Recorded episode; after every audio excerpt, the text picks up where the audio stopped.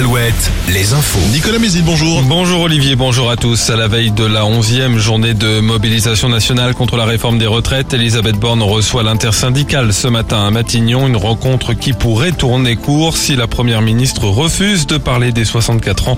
On partira, a prévenu le leader de la CFDT, Laurent Berger. La, la SNCF a publié ses prévisions de trafic pour demain. Il faudra compter sur les trois quarts des TGV, la moitié des TER et un quart des intercités. Dans les airs, l'aviation civile demande à plusieurs aéroports, dont celui de Nantes, d'annuler 20% de leurs vols. Emmanuel Macron, lui, est arrivé à Pékin pour une visite de trois jours. En toile de fond de ce déplacement, la guerre en Ukraine. Le chef de l'État entend s'assurer que la Chine ne livrera pas d'armes à la Russie. La décision du tribunal administratif de Nantes sur deux projets de méthaniseurs en Maine-et-Loire reportée de deux semaines. Au départ fixé au 18 avril, le délibéré est finalement décalé au 2 mai. Hier, les juges ont souhaité réentendre les parties sur divers points des deux dossiers, l'un prévu à Durtal, l'autre à la Pommeraye.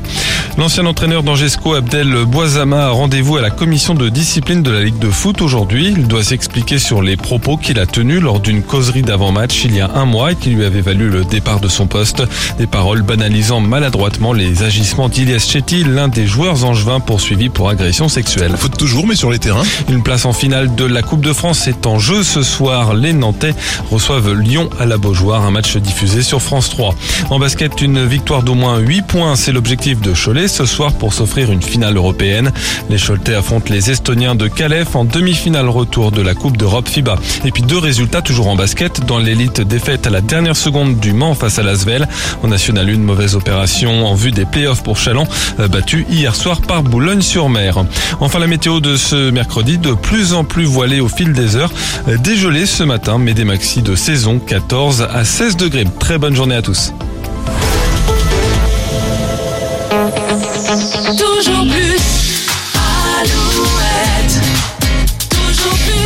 Toujours plus. Toujours plus.